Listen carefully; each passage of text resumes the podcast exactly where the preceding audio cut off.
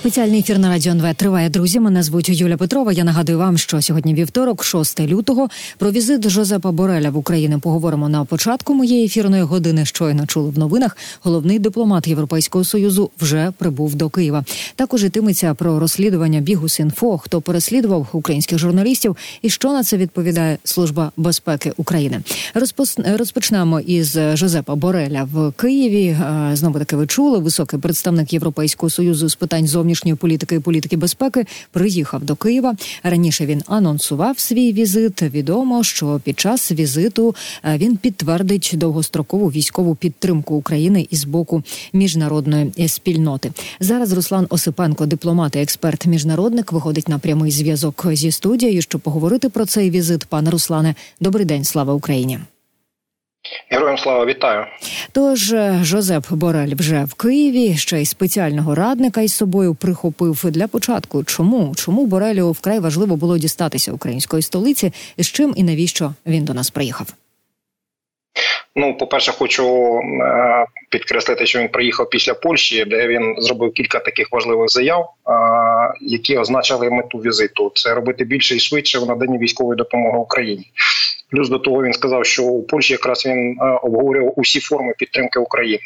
Це вкладається в загальну стратегію Європейського Союзу після рішення, яке вони прийняли в грудні 23-го року, коли сказали, що Україна може приєднатися в майбутньому і стати членом Європейського Союзу. Це фактично зміна статусу кво, який до того був у відносинах Заходу з Росією, коли Росія там малювала зони впливу свої, там ближня зона впливу – це країни колишнього Радянського Союзу, дальня зона впливу в ультиматумі, вона сказала, там це лінія 1997 року. Так от Європейський Союз сказав, що він визнає норми права, прописані в статуті ООН, а ніякі там сфери впливу. Ну і зламав фактично ці підходи російські. Тепер, безперечно, треба вживати кроків для того, щоб забезпечити це все, підкріпити діями. І Європейський Союз перебирає на себе ініціативу навіть у цьому євроатлантичному блоці. Ми бачимо, що якщо дискусія йде в Сполучених Штатах, то Європа включилася активно в підтримку України, проголосували фінансову допомогу, зараз будуть голосувати по військовій допомозі по фонду, цьому 20 мільярдів.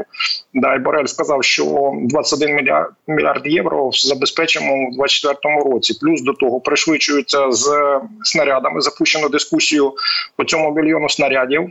Всередині ЄС іде дискусія, щоб відкласти виконання контрактів третім країнам, в яких немає війни, і перенаправити ці снаряди на Україну. Тобто ми бачимо конкретні кроки, що ЄС включився таки ініціативно, розуміючи, що йому треба зміцнювати свою ідентичність через невизначеність зовнішньої політики Сполучених Штатів після виборів і підтримувати стійкість України, бо Україна дає час Європі якраз розгорнути, розшити вузькі місця, там підготуватися краще до війни, моральне населення підготувати, ВПК свій запустити і економіку перелаштувати. Погодьтеся, приємно, що Борель так прагматично поставився до нинішнього візиту. Дійсно, в Польщі зупинявся. До речі, як сам він пояснював, аби краще зрозуміти, що відбувається в Україні і як ми можемо продовжувати нашу підтримку. Це цитата. А от скажіть, отакі консультації із Польщею, вони наразі на користь Україні? Питаю з огляду на те, що зараз у відносинах між Україною і Польщею відбувається.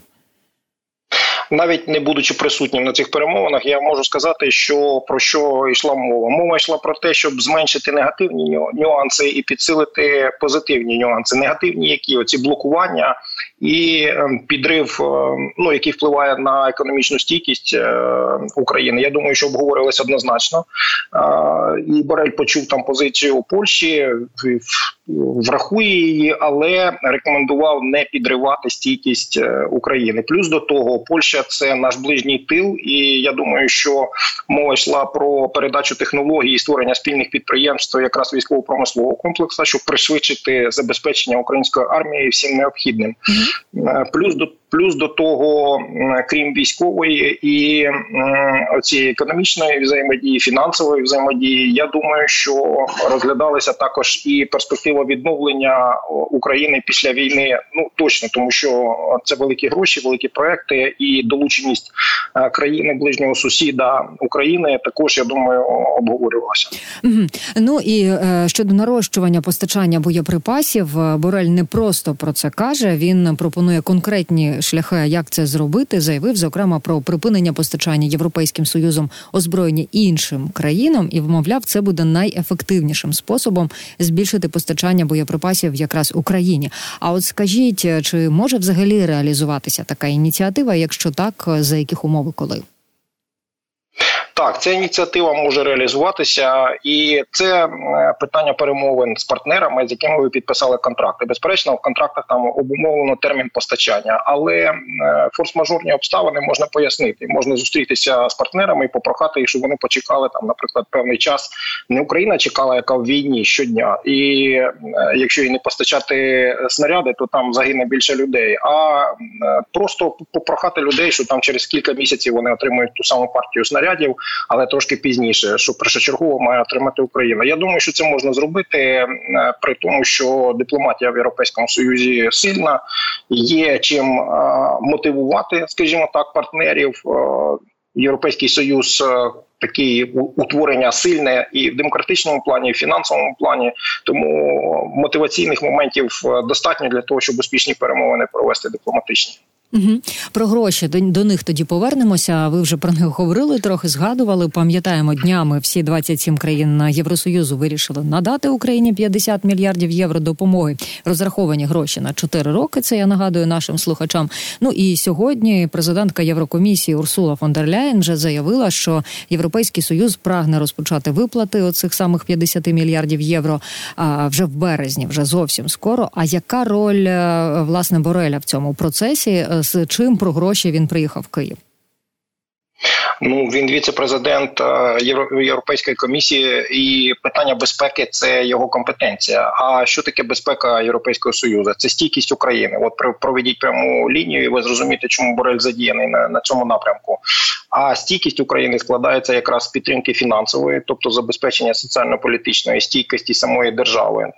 Плюс, скажу, не менш важливо, це єдності військово-політичного керівництва, єдності керівництва країни і суспільства українського. От для забезпечення цих всіх чинників якраз і надається і фінансова, і військова допомога для того, щоб зберегти стабільність і стійкість України в протистоянні цій навалі Москви. Угу. Ще хотіла з вами обговорити 13-й пакет санкцій для Російської Федерації. Сам Борель напередодні пояснив, його підготовка триває, хоча деякі держави-члени Євросоюзу ще не домовилися щодо нього остаточно. А що зараз розуміємо про цей пакет? Кого і чого безпосередньо вони стосуватимуться? Ну, багато вже експертів прокоментували 13-й пакет, сказали, що там не буде суттєвих ніяких санкцій. Я думаю, що, скоріш за все, Європейський Союз і взагалі Об'єднаний Захід, він зосередиться на тому, що буде перекривати канали, оці обхідні канали для Росії, де вона могла там і купувати технології там аж від Тайваню, і в Сполучених Штатах, і в Європі, з європейських країн, і таким чином підтримувати свою військову промисловість і економіку загалом. Тобто, я думаю, скоріш за все, лазівок, перекриття буде лазівок, тому що, подивіться, що ми бачили, 22-й рік, хоча санкції приймалися, не приділялося уваги якраз вторинним санкціям, і це дало можливість Росії швидко адаптуватися і переналаштувати економіку.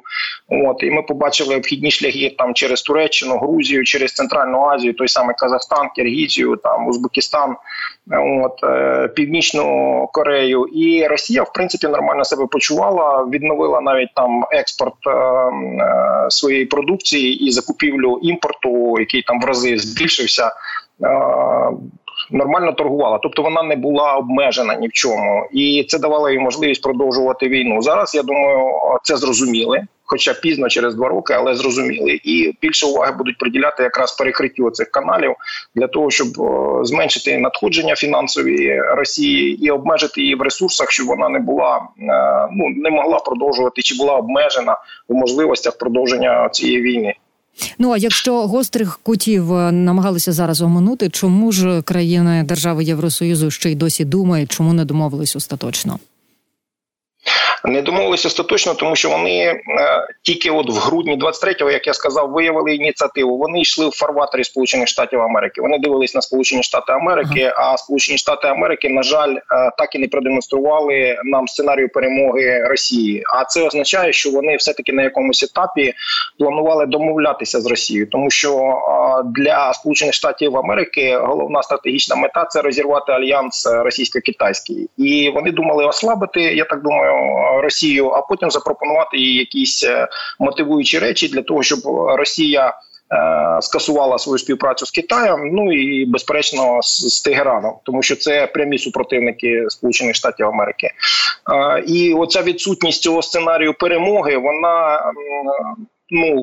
не давала можливості ініціативно діяти і Європі. А коли Європа зрозуміла, що Сполучені Штати Америки йдуть у внутрішню дискусію, а після виборів президента взагалі може змінитися, чи вирогідно зміниться зовнішня політика Сполучених Штатів Америки, вони тоді включилися в активно в оце протистояння, в підтримку України, розуміючи, що від того залежить майбутнє самого Європейського Союзу. І Україна дійсно не на словах, а на ділі є щитом, який захищає Європу і дає можливість Європі підготуватися до великої війни. Тому що Росія ж, вона заявляє навіть зараз в ослабленому стані, але вона заявляє, що вона буде рухатися далі і відвоювати, відсовувати інфраструктуру НАТО там за лінію 97-го року. А це вже сьогодні країни НАТО і Європейського Союзу. Це прямий виклик безпеці Європейського Союзу. І, безперечно, тоді треба підтримувати Україну, щоб вона, як мінімум, там, знекровила Росію, а як максимум перемогла. 100%.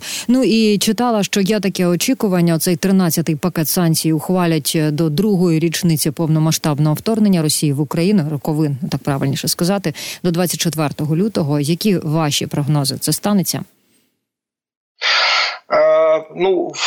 Тут два чинники дії. З одного боку, як я сказав, Європейський Союз включився активно в це протистояння, з іншого боку, ця дискусія демократична, і багато країн, які не хочуть вже накладати більше санкцій, вони кажуть, ми вже зробили достатньо, тут 50/50. Мені здається, що вони все-таки по ключових питаннях приймуть рішення, от допомога військова, там фонд для того, щоб запустити підприємства, тому що фонд – це ж прогнозованість фінансування на кілька років вперед, що потрібно для зниження ризиків для бізнесменів, які будуть вкладати кошти в заводи в нові, там, наприклад, по виготовленню боєприпасів. А от ця дискусія політична, там, будемо накладати, включаємо Росатом чи не включаємо? Ні, не включаємо, тому що ми залежні від Росатому там ще на багато років вперед. І Сполучені Штати там до 28-го року сказали, що ми також залежні. Ну, якщо Штати залежні, то що ж ми будемо, наприклад, включати? І оця дискусія буде без кінця йти, мені здається.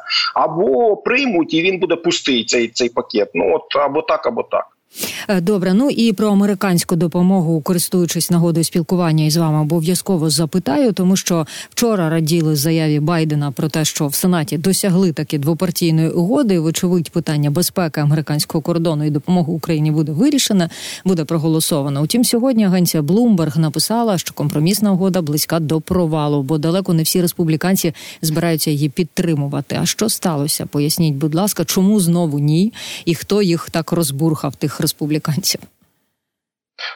Це Трампа, рішення Трампа торпедувати цю угоду особисто. Давайте назвати, у кожної дії політичної є своє прізвище. Трамп торпедує це, тому що він хоче зберегти важель тиску на діючу адміністрацію Байдена, продемонструвати її слабкість, підірвати як можливо сильніше тих самих демократів, тому що це серйозний, вони зрозуміли, що це життєво важливий і серйозний важель, на який багато чого поставили демократи. Вони ж вклалися серйозно, там сотнями мільярдів доларів, і взагалі політика була сконцентрована на підтримці демократичної країни, яка бореться проти вторгнення, проти агресивного персоналістського режиму, скажімо так.